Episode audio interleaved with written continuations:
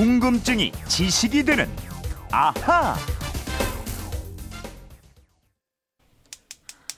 욱하고 밥 먹자, 채빈아.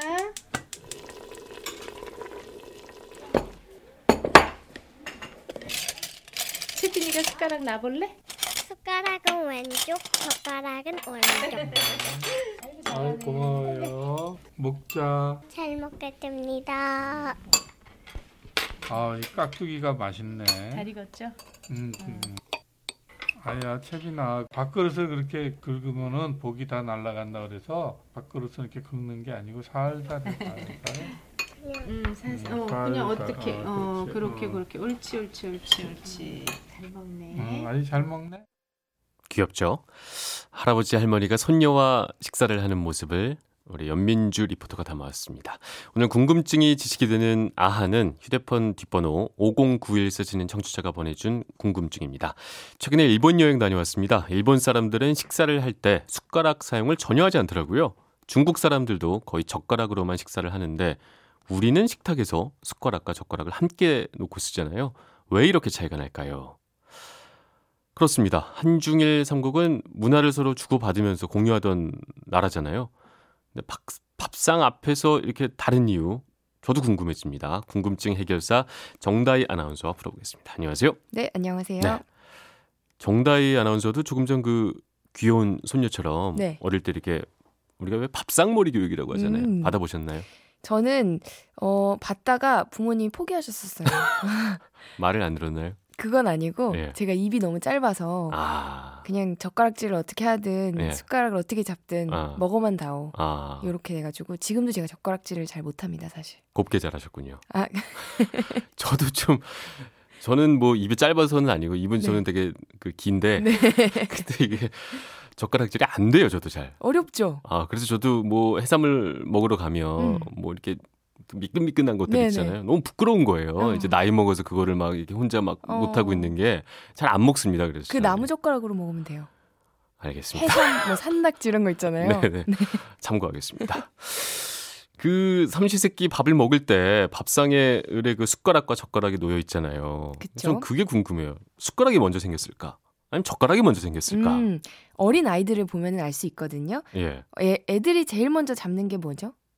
아무래도 숟가락이 더 쉽겠죠. 그렇죠. 예. 바로 수저입니다. 왜 돌잔치 할 때 우리 숟가락을 올려놓기도 하잖아요. 네. 앞으로 밥 잘 먹고 잘 살라 이런 의미로. 그렇죠. 아무래도 젓가락질은 어리, 저도 아직 어려우니까 아이들은 많이 어렵겠죠. 네, 태어난 것도 숟가락이 먼저거든요. 예. 식사 도구를 세계에서 가장 먼저 사용한 나라가 바로 중국인데요. 다른 나라들은 대부분 오랫동안 손으로 먹었거든요. 먼 옛날 전국시대 중국 사람들은 밥을 먹기 위해서 숟가락을 이용하기 시작했는데요. 이때 먹던 밥은 지금 같은 쌀로 지은 게 아니라 네. 곡식의 일종인 기장을 끓이거나 찐 형태였습니다. 그럼 젓가락으로 먹기가 어려운 상황이었겠군요. 네, 그렇죠. 죽 비슷한 음식이니까 숟가락이 꼭 필요했고요. 네. 점점 국에 건더기가 들어가면서 필요해진 도구가 바로 젓가락이었습니다. 그래서 중국의 예절을 기록한 책인 예기에는 이런 대목이 나옵니다. 국에 채소가 들어있다면 반드시 젓가락으로 먹어야 하지만 그렇지 않다면 젓가락은 쓰지 말아야 한다. 이렇게요.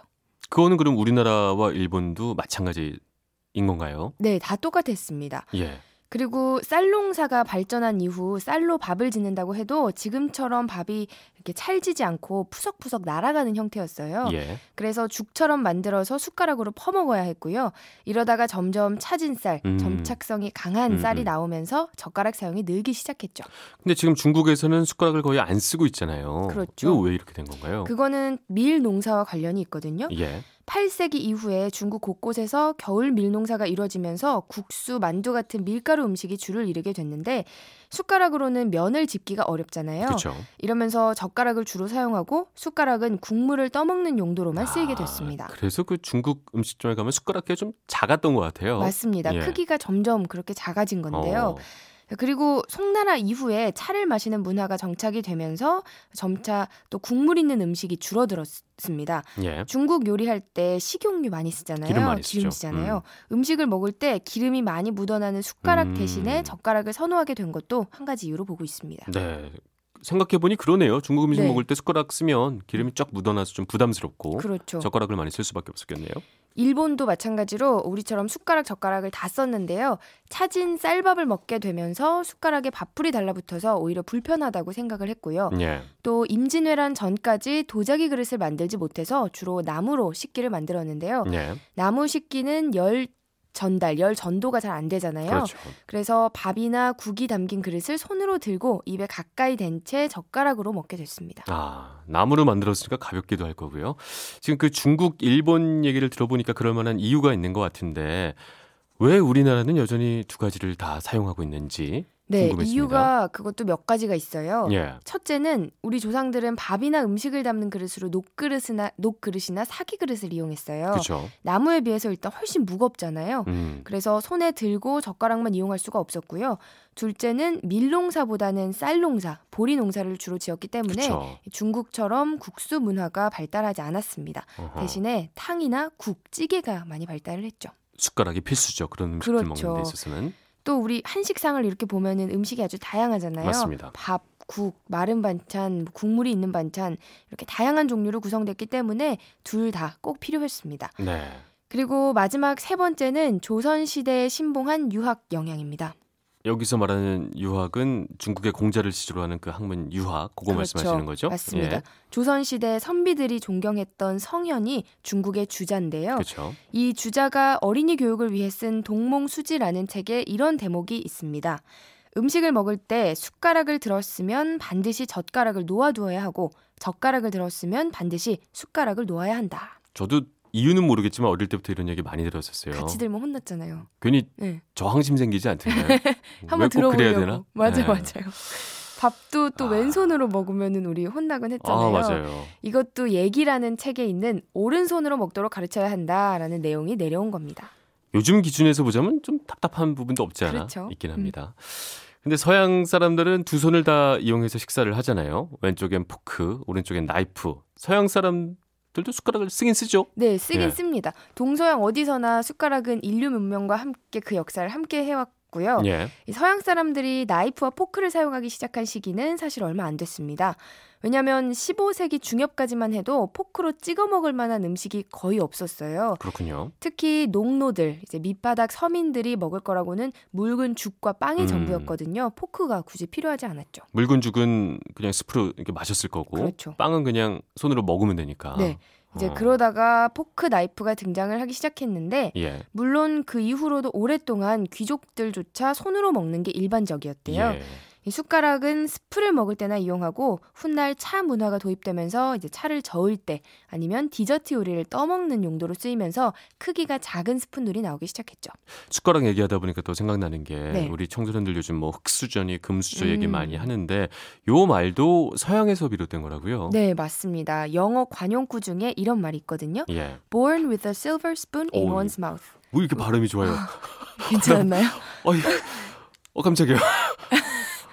아니 뭐 외국에 살았어요? 예, 조금 살았어요. 아 그렇죠. 부끄럽네. 아유, 제가 더 어. 부끄럽네요. 아무튼 요거를 영문과 출신이에요? 네, 맞아요. 갑자기 달라 보이네. 네, 요거를 네. 아유, 어, 깜짝이야. 부끄러워라. 아, 저 아까 오프닝 할 때막 네. 발음 봤잖아요. 뭐 place, 뭐 connected. 막. 야. 아이고 부끄러워. 어우, 자, 아, 요거를 차리고. 예.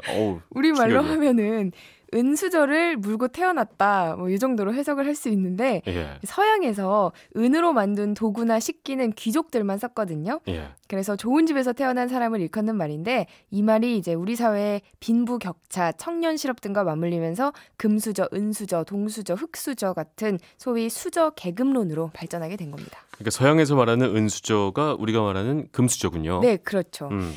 어, 전종환 아나운서. 네. 혹시 집에 있는 숟가락, 젓가락 모양 기억나세요? 대강 기억납니다. 네, 예. 이 숟가락이나 젓가락 자루의 끝 부분을 보면은 뭐 줄이 그어져 있거나 문양이 들어가 있거든요. 왜 이런지 아세요? 그냥 뭐 멋낸 거 아닐까요? 처음에는 아니었습니다. 이게 바로 오늘 어, 추가로 놀라운 사실을 알려드리는 앗 이런 것까지인데요. 아까 영어 발음이 너무 놀라서 오늘은 그다지 뭐 놀랍진 않네요. 아직까지는. 자, 기대해 고- 보겠습니다. 예. 그거는 바로 손에서 미끄러지지 않도록 하기 위한 겁니다. 지금 수저나 젓가락은 스테인리스로 만들지만 과거에는 놋쇠, 황동으로 만들었거든요. 놋그릇, 놋수저, 놋젓가락 이거에 비해서 스테인리스로 만든 건 훨씬 가벼웠습니다. 그렇겠죠. 놋쇠는 훨씬 무거우니까요. 네. 그래서 이제 사람들이 너무 가볍다, 미끄러질 것 같다, 이런 부정적인 반응을 보였대요. 예. 그래서 미끄 러지지 않도록 끝부분, 아. 술총 부분에 선을. 긋거나 긁어내는 식으로 모양의 변형을 줬고요. 예. 점차 태극 문양이나 무궁화, 인삼 같은 우리나라를 상징하는 문양을 장식하게 됐다고 합니다. 네. 이걸 다 듣고 나니까 네. 아, 오늘부터 밥을 먹을 때 숟가락과 젓가락을 보는 제의 마음이 네. 훨씬 더 경건해질 것 같아요. 아, 역사를. 배운 것 같고 네. 그렇죠. 아, 오늘 질문해 주신 5091님도 저와 비슷한 마음일 거라 생각합니다. 질문 보내주셨으니까 저희는 선물 보내드리겠고요. 아, 정다혜 씨 이렇게 궁금한 게 많은 분들 뭐 어떤 식으로 하면 될지 영어로 한번 소개해 줄까요? 그건 무리인가요? 아, 네. 아, 한글로 하시죠, 그러면. 우리말로. 그건 이렇습니다. 인터넷 게시판이나 MBC 미니 아니면 휴대전화 문자 샵 8001번으로 보내주시면 되는데요. 네. 문자 보내실 때 미니는 공짜지만 휴대전화 문자는 짧은 건 50원, 긴 건 100원의 이용료가 부과됩니다. 네, 궁금증이 지식이 되는 아하 영어 잘하는 정다희 아나운서였습니다. 감사합니다. 고맙습니다.